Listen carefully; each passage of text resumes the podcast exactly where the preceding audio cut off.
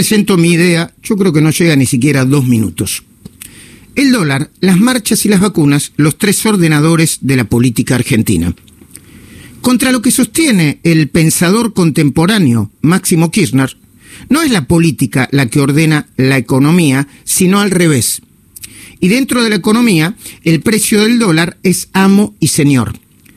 El blue a 160 pesos, 158 creo, que hasta hace 20 días era un precio de pánico, ahora funciona curiosamente como tranquilizador del ánimo social.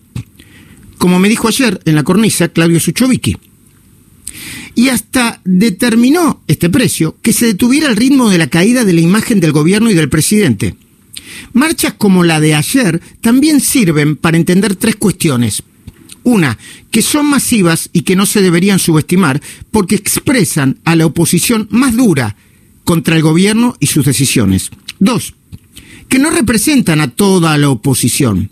Y tres, que el ala moderada de Juntos por el Cambio tampoco debería bajarles el precio, si quiere acumular masa crítica y erigirse como alternativa de poder.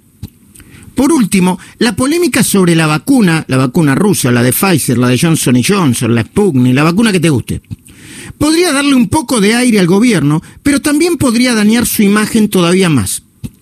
Si aparece, como por arte de magia, antes de fin de año, la vacuna, digo, ¿eh? de forma masiva, será presentada como otro gran logro del oficialismo, a partir de la puesta temprana.